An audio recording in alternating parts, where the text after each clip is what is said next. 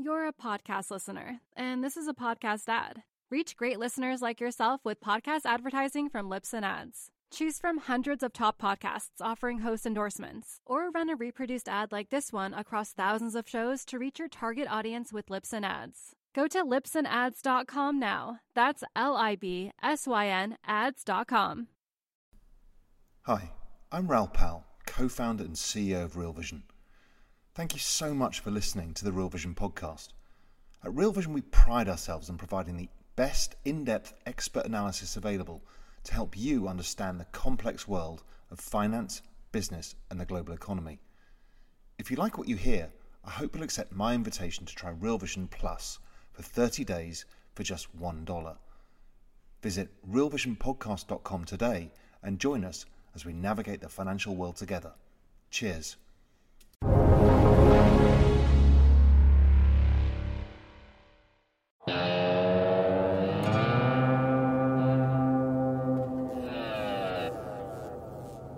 Welcome to the Real Vision Daily Briefing. I'm Jack Farley. It's Friday, May 1st. We've got Raoul and Ash standing by, but first let's go over the biggest story of the day. Oil producers continue to feel the heat. ExxonMobil today reported its first quarterly loss in 32 years, and it froze its dividend for the first time in 13 years. Meanwhile, Royal Dutch Shell cut its dividend for the first time since World War II. It's a reminder that even if the long squeeze in oil is over, the pain for oil producers is only just beginning. The futures are showing that order has been restored to the market, with Western Texas Intermediate hovering at just above $19. And a look at the implied vol for WTI shows that volatility is being tamed compared to a week ago. The bottom line is that for most drillers, WTI at $19 is simply uneconomic. And the futures curve doesn't contain much hope if the curve is correct, for many producers, drilling oil won't be profitable for at least five years. In response, producers are cutting supply drastically in order to staunch the cash bleed. Chevron today announced it's cutting 10% of its supply over the next three months. That's a quarter of a million barrels per oil a day. Meanwhile, ConocoPhillips today set the target to cut supply by 19% for May and 33% by June.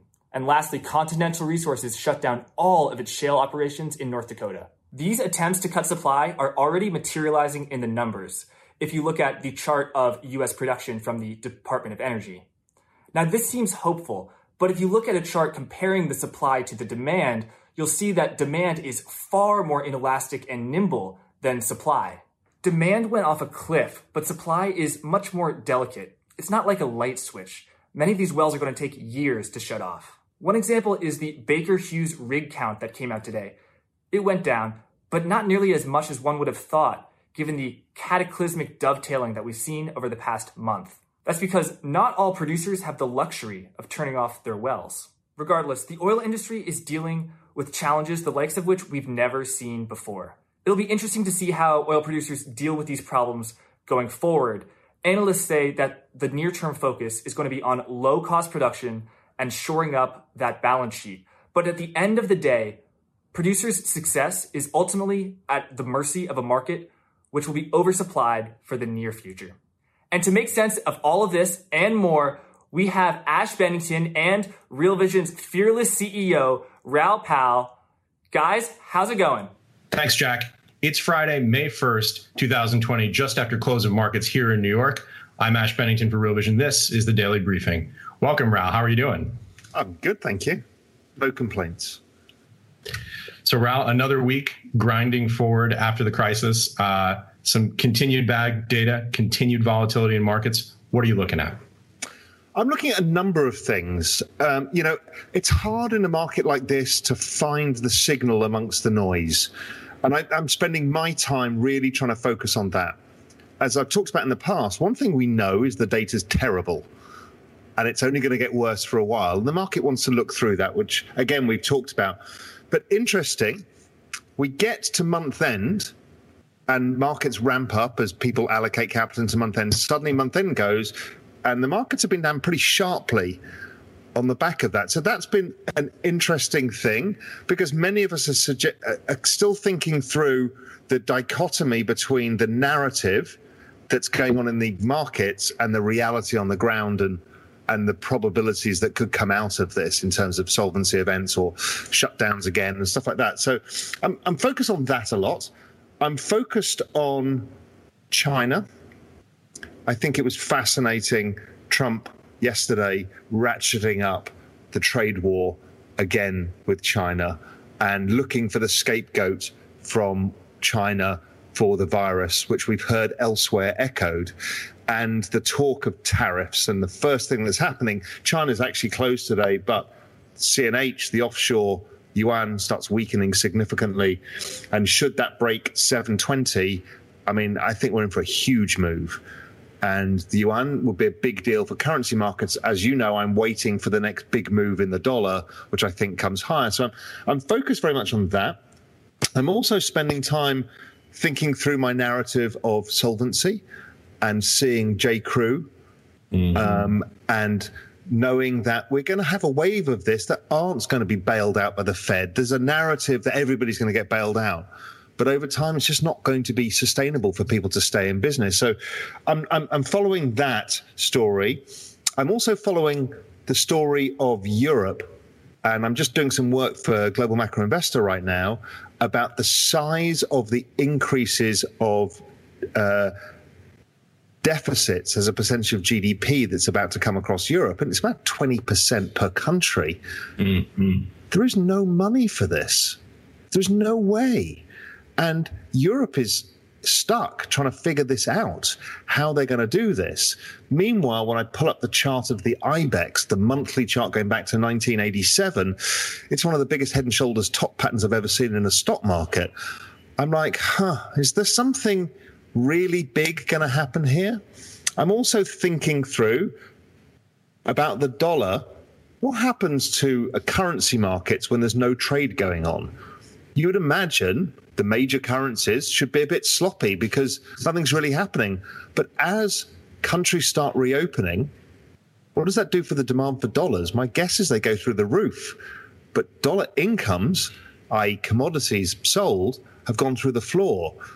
So I have a feeling that the reopening may change the dollar dynamic. So I'm looking at all of these things right now. They're all kind of stories that lie ahead and kind of ignoring really what's going on day to day. The other thing that uh, y- you are obviously looking at as well is Bitcoin and the halving. Yes. So there's a there's a big shopping list of things I've got my eye on.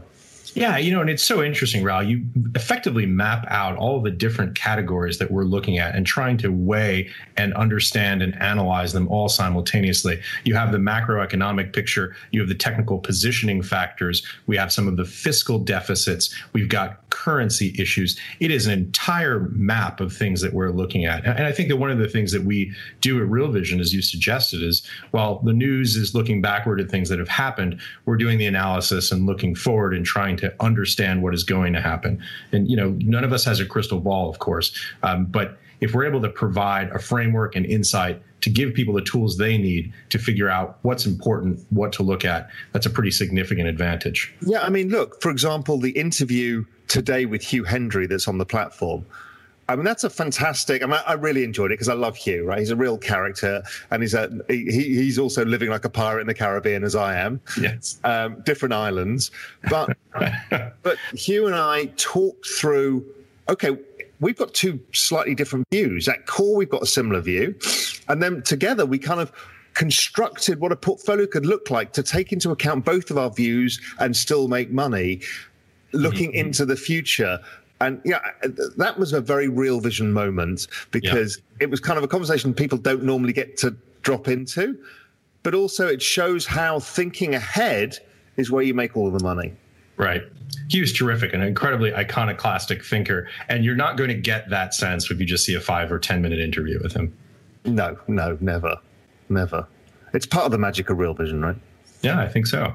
I think so. You know, to pick up on some of the points that you made about some of the things that we're looking at and analyzing. So obviously, um, we've seen some really dismal uh, job numbers here. You know, last week uh, filings hit 3.8 million. Uh, worse than the estimate, but below the worst week so far. You know, one of the things that we were talking about is providing the broader context and to give a sense of what this means and and the the bigger picture and the bigger story. So we've had now 30 million unemployment claims over the last six weeks. And what does that mean? How big is that? Well, to put it in context, since the end of the great financial crisis, we've created 22.4 million jobs. So we've just lost more jobs in the last six weeks than we did uh, create in the last decade or more effectively. Uh, and the total jobs lost during the great financial crisis, a total of 8.7 million jobs lost. So what we're seeing now is uh, significantly larger than that. The question is, is the market is saying, well, they're not really lost. They're yeah. in the deep freeze. Now, what we need to do is try and figure out, okay, how many of them really are lost? So if the Great Recession was 8 million, maybe we've lost 15 million jobs here. Maybe 15 come back to work. That's the kind of understanding that's going to make us money out of this and also help us understand the situation and what it means for all of us personally. But I just do not see a world where there's enough cash flow to rehire everybody again and presume everything is okay. And that is what the market is trying to price in right now. And I, I just think it's wrong. Yeah, exactly, exactly. You know, the market is uh, down from last week close close of trading for the week, uh, zero point two percent on the S and P uh, to close down at the twenty eight thirty one level. So it's effectively flat on the week. And if we take the camera and we pull it back a little bit, we've lost sixteen point four percent uh, on the S and P from the all time high. You know, so I guess the question is, uh, and I ask sort of cynically, right? Is is this just an ordinary vanilla correction? Well, probably not. And the market is pricing it as though it were one. So that yeah, and and so I spent. Uh, again, I'm writing GMI, so I've got a lot of things in my head right now. One of the things I went back is looked at all of the market tops and the the corrections that came in uh, 2001, in uh, 2008, in uh, 1929, and the Nikkei 1990. They're all the classic top patterns and they all look very similar in certain ways. What was interesting is every one of them retraced 50%, maybe just over 50%. We're now at the 61.8% retracement. If you stick on some sort of kind of weekly moving averages, they all kind of got to the same kind of levels. You're not looking for a magic point in the you know, line in the sand. You're, you're looking for texture and context. And what was really interesting and this is a bit of a sneak preview into some of GMI, is that the Nikkei 2008 and 2001 all hit their, their low in March, all bounced to June. And then they all reversed in June and went down like a stone. And that's the only one that didn't do that was 1929. because that was slightly different. It was a longer one. Right. So I just look at that and think, oh, that's interesting. The texture, the size of the bounce, and the months as well. So I'm kind of thinking that, you know what, it would make sense for the markets to top out in June in line with how all of these other patterns have. And why that happens, I've no idea. But I remember it well from 2008 is June was after the Lehman thing mm-hmm. and everybody thought it was okay and the worst was out. And then they realized that was just the start. And I think we're probably going through the similar investor psychology that's you know, rinse and repeat. Right. And that's exactly the kind of texture that we think about and that we look at. Um, you know, to pick up on your earlier point about um, about how this affects uh, individuals in the economy, you know, so so a couple of, points. And I've been doing a little bit of research in this to try and get that broader analysis, that broader picture. Um, you know, two thirds of the American economy is consumer consumption right? I mean, if you if you if you just sort of watch, uh, you know, mergers and acquisition news, you could believe that uh, corporate actions, business to business transactions are the bulk of it. It's simply not. It's two thirds is individual consumption. Um, and one of the things that's really interesting is what's happening in uh, with rents and mortgages right now. Uh, and we may be at the tip of the spear here in New York. It may be exacerbating things because we are in the worst place for the lockdowns. We're seeing some really interesting things. Um, April rent payments were actually better than expected. Um, mostly because the job market had not yet crashed in March because the lockdown had not become quite so significant as it is now. Um, but what we're looking at now is some really interesting and really frightening, frankly, warning signs that are on the horizon for May rents. There are surveys out that are suggesting that significant numbers of people uh, are going to have challenges paying their rent. There's one survey out uh, from a group called Kingsley Associates uh, that uh, does listings for the website apartments.com that found barely half of renters were confident that they were going to be able to pay May rent. Uh, nearly 70% said they had paid their April rent. So again, you can see this delta from the past. And a really interesting fact that I was looking at, I went up on the BLS website uh, this morning and was reading through some of the uh, some of the data. So Americans, uh, on average, spend about 77% of their pre-tax income, and when you look at post-tax income, obviously it's lower, suggesting they're not saving a whole lot, and we're very close to the margin of danger. 33 cents on the dollar of US consumer expenditure is on housing. So it's rent, mortgage, and utilities payments. This is a substantial place where the US economy can be hit. And there are also significant feed throughs. Obviously, landlords uh, have payments that they need to make to banks. There's the risk of defaults. There's the risk of problems pushing through into the banking sector. So, again, while none of us have a crystal ball, this is something that I think is really important to look at to gauge magnitude of the crisis and understand where we're going next. Yeah. So, for example, here in Cayman and similar elsewhere in the world, the banks have given us a, um, a mortgage holiday. Mm. So, three months. Right. This is the bet that the governments are taking. Everybody's taking the bet, which is can we paper over the cracks for three months, four months? And will that be enough? Now the question is, is what happens if, to go back to your previous point, that that 30 million unemployed is actually realistically 20 million or 15 million. Right. And those people suddenly can't pay their rent. And after four, five months, well, the government's not going to keep bailing out everybody. And at some point, somebody has to, the piper has to get paid. And again, this is the issue I, I relentlessly talk about is the solvency event that I, I really fear. I don't see, barring a miracle, that not happening. And as you said, New York is particularly bad because it's already overbuilt. They built far too much in Manhattan that was too expensive. They didn't manage to sell it. I mean, Hudson Yards is is enormous, and that's only part of what was built in New York. So suddenly, and a bunch of shops and restaurants are going closed. So it's not only it's not only renters in terms of households; it's renters in terms of small businesses. I mean, that is a huge shock to Manhattan. Obviously, over time, Manhattan will be fine.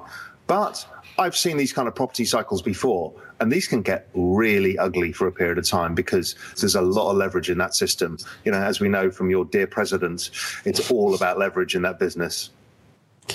Yes, uh, those are such good points, and that's exactly where the threads cross, isn't it? It's uh, the solvency issues meeting the employment issues, which again comes back to the question of when we're going to reopen the economy. If we look uh, at what has, what's happening here in the United States, it's very much a mishmash. You see states with very different policies. Um, obviously, their states have very different infection rates. They have very different implicit damage to the economy, very different things like population density. But it is not a standard homogenized whole. There are a lot of moving parts that we're looking at. There's supply chain issues, obviously, across states with interstate commerce, uh, and this is a real challenge. You know, my my sources. Uh, in uh, and close to the administration uh, are telling me off the record uh, even they're even more adamant about attempting to reopen the economy sooner rather than later uh, than what you're reading uh, i think in the newspaper. So this is something that there's a tremendous push to do. I guess the question is will the reality on the ground push back against it? So there is a and i'm giving away a bit of a secret here but there is a unbelievable website which is tomtom. So tomtom is the gps navigation business and on that website, you can go and look at any city in the world, the last seven days' traffic versus the average over the previous year. Mm-hmm. Anywhere. So I know how much Atlanta is down currently, even though it's reopened. I also know that Shanghai on the weekends is down 80% mm-hmm. versus its average. But in peak rush hours, everyone's going to work and coming back. In the middle of the day, they're not driving around. So hmm. there's a reopening. And again, I've been on and on about this human behavior. People don't want to risk it. So they change their behavior. So there is no way in that traffic data that consumption is coming back in the way that people think. So it's hmm. fascinating. You can get to any city. So again, I'm doing, I'm build, I'm probably going to build some indices for it for GMI, so we can look at the early cities that shut down and reopened. You can look at Wuhan. Mm. Shows you exactly how Wuhan has reopened. And I'm telling you, there is an enormous hole. By the way, if anybody goes to it, have a look at Singapore. There is its traffic is down like 99% in Singapore. It's a total shutdown. It's the biggest I've seen. It's bigger than Milan and Madrid. Unbelievable. So anyway, that's so interesting because these are the success stories, and yet we're still seeing and that in, in the implicit. That's my point. Is there is no success in this game? Reopening is a mirage because there's so many factors at play. Opens and reshutdowns the human psychological scarring, fear, um, and what is and the actual commercial opportunity to put people back to work because China put people back into factories to do what? To sell product to who? You, uh, you know, wait to see the inventory data coming out of China because they've just built products for nobody because nobody else is buying anything. Right. So again, this whole thing. I mean, I, I appeared on Fox hilariously uh, this week, and I got a two-minute soundbite of which I was listening to them talking. It was on um, um, Varney's show, and I was hearing uh, them talking before I came on air, and it was all about open the doors, open the shut, get rid of the shutdowns. We're going back to work. The market's going to all time highs, and we're going to power back as an economy. Well, the data suggests that that ain't the case. Well, listen, if you only have two minutes, there's not a whole lot of depth you can get into, right? And that's, you know, thankfully, that's why there's a real vision. exactly right. A great, a great need for it. Um, you know, picking up on two other stories that I thought were kind of interesting. Um, so, so there was an interesting story about uh, Amazon earnings that came out after the bell. Um, yesterday that effectively Jeff uh, Jeff Bezos said uh, it's estimating four billion in profit for Q2 2020, but they're effectively warning they're go- they're going to spend or invest all of that uh, back in the business to basically increase their supply chains, increase efficiency. And the quote was, "Under normal circumstances, in this coming Q2, we'd expect to make some four billion dollars, but these are not normal circumstances." Very interesting. Uh, Mr. Bezos told investors to take a seat. So I I was I've been thinking about Amazon, and we've been thinking about it as a tech company, and we think about it in, in, in a lot of ways, and there's a lot of talk about it. But I used to look at the Sunday Times rich list in the UK. And that rich list was always interesting because you'd see the sources of wealth. And some industries go up and down. Commodity guys obviously get cyclical. A bunch of Russians come in, they're billionaires. They all, you know, the commodity markets collapse, they all come out. Buy know. a football team and leave. Yeah, and then you see the tech guys come in and, you know, whatever it is, right? There's a bunch of these guys that are kind of cyclical in nature. But there's two guys, two groups of guys who are basically always in the top 10. One is the property owners, mm. the big property owners. And some of those are cyclical, but some of them really aren't. But the ones the least cyclical of all are the supermarket owners, the retailers, the big supermarket, everyday good retailers. Enormous wealth. Go to Germany, look at those retailers, France, the UK, and the US. And basically, what Amazon is doing is reinvesting its money to take over the worlds of retailing. And they're just the world's biggest retailer. Forget everything else. They're the world's biggest retailer. Yes, they've got the AWS business, but they're just eating everybody by reinvesting all of their profits and taking market share. I mean, yes, I mean, uh, of course, the world's largest retailer has created the world's richest man. Of course, and it will remain so. That, that mantle's not going and nobody's going to break up a supermarket essentially, which Amazon is. So they don't run the same risk that Google and Facebook run. So Bezos is kind of home and dry. Right. Absolutely. You know, it's interesting. Google and Facebook, um, we, we think of them as these incredibly sophisticated technology companies, and they are that, and they do great engineering work.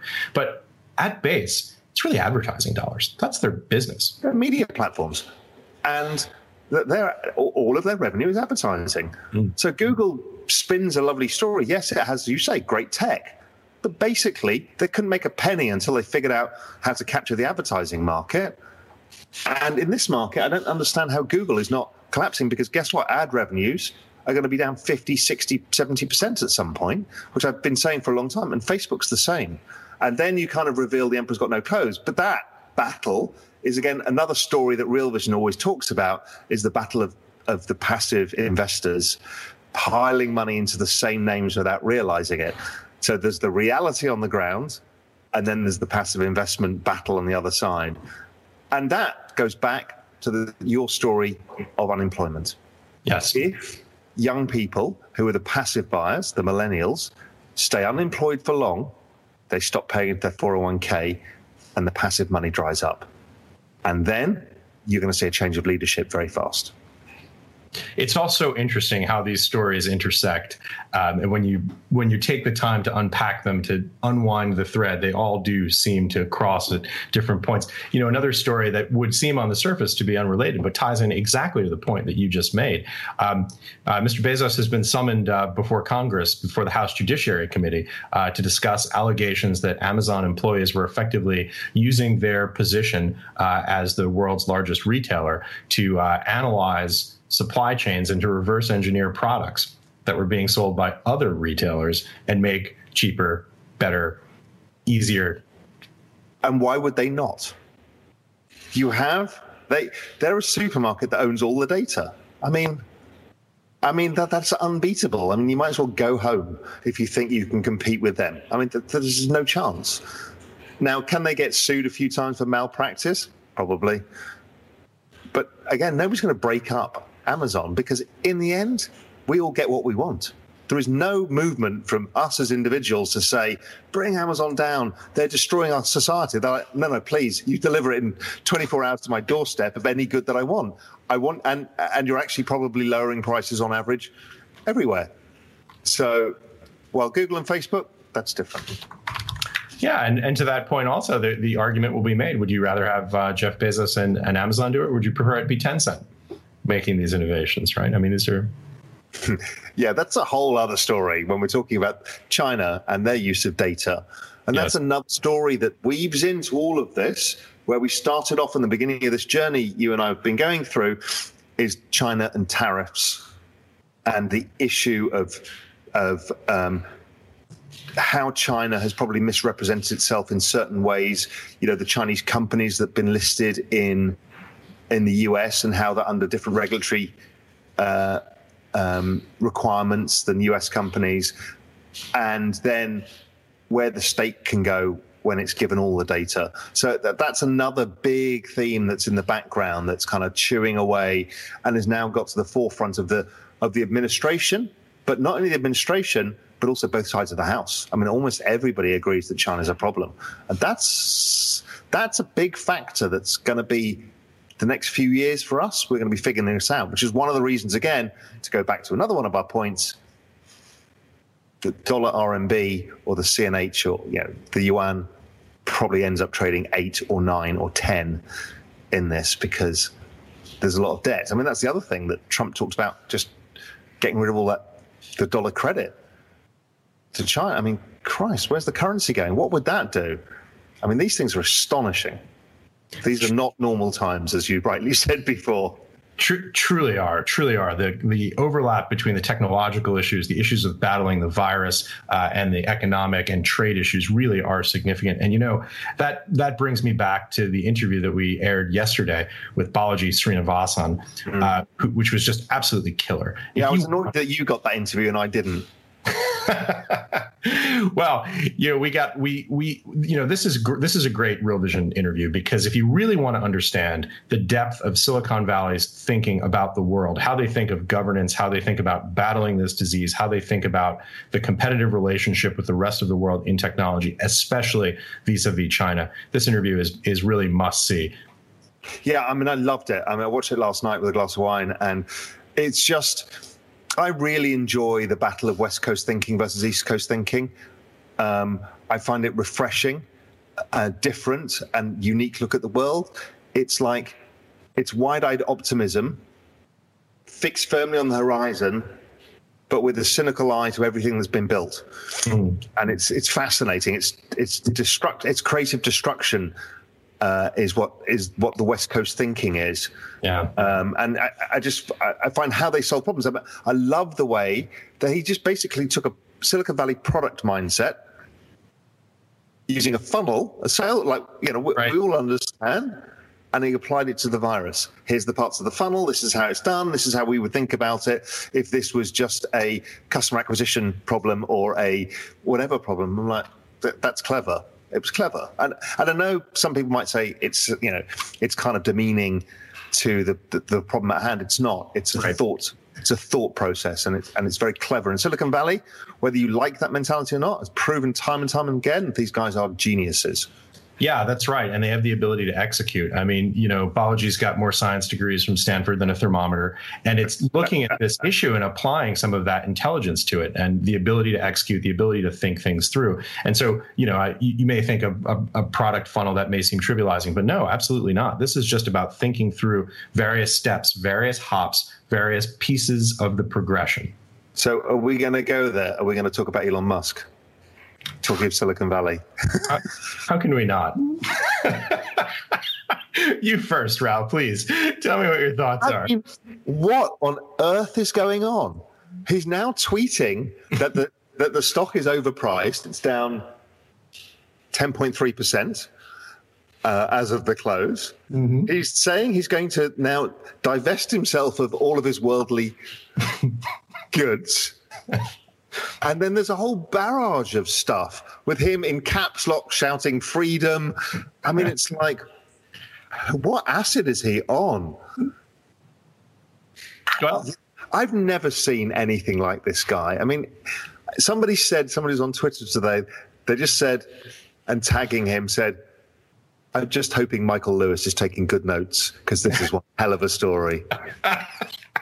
that would be a blockbuster movie, wouldn't it? Well, look, he's he's never he's never boring, uh, and um, you know, to, to his to his fans, this is uh, this is great. This is creative destruction, as you said. This is the classic uh, breaking the paradigms. And yeah, but he's breaking his own paradigm here with himself. I mean, I, I don't really understand what he's doing in this kind of barrage of tweets, but it's highly amusing. Yes. And as many people on Twitter say, I can't believe Twitter's free.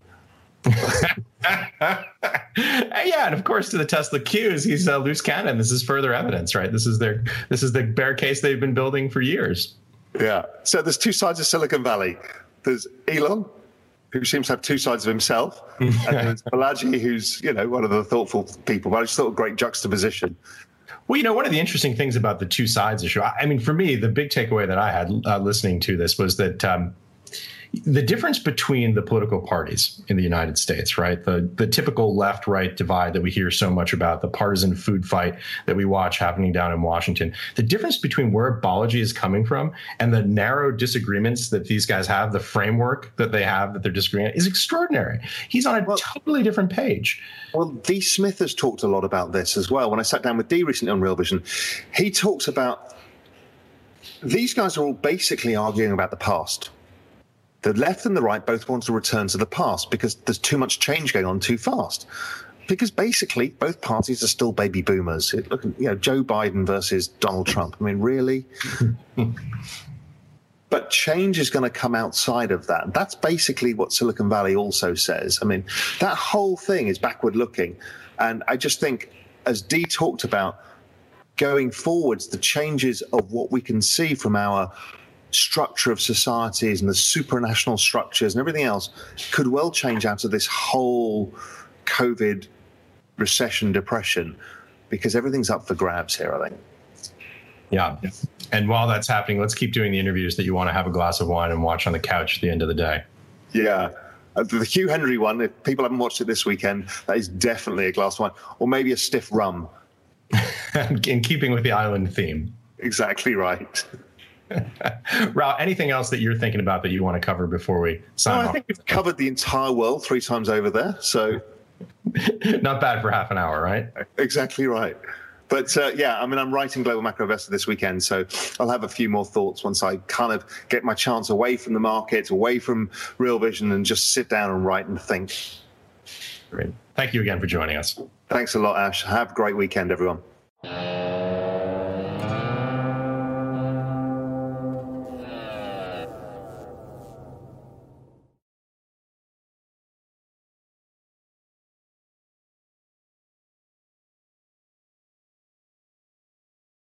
You're a podcast listener, and this is a podcast ad. Reach great listeners like yourself with podcast advertising from Libsyn Ads. Choose from hundreds of top podcasts offering host endorsements, or run a reproduced ad like this one across thousands of shows to reach your target audience with Libsyn Ads. Go to libsynads.com now. That's L I B S Y N ads.com.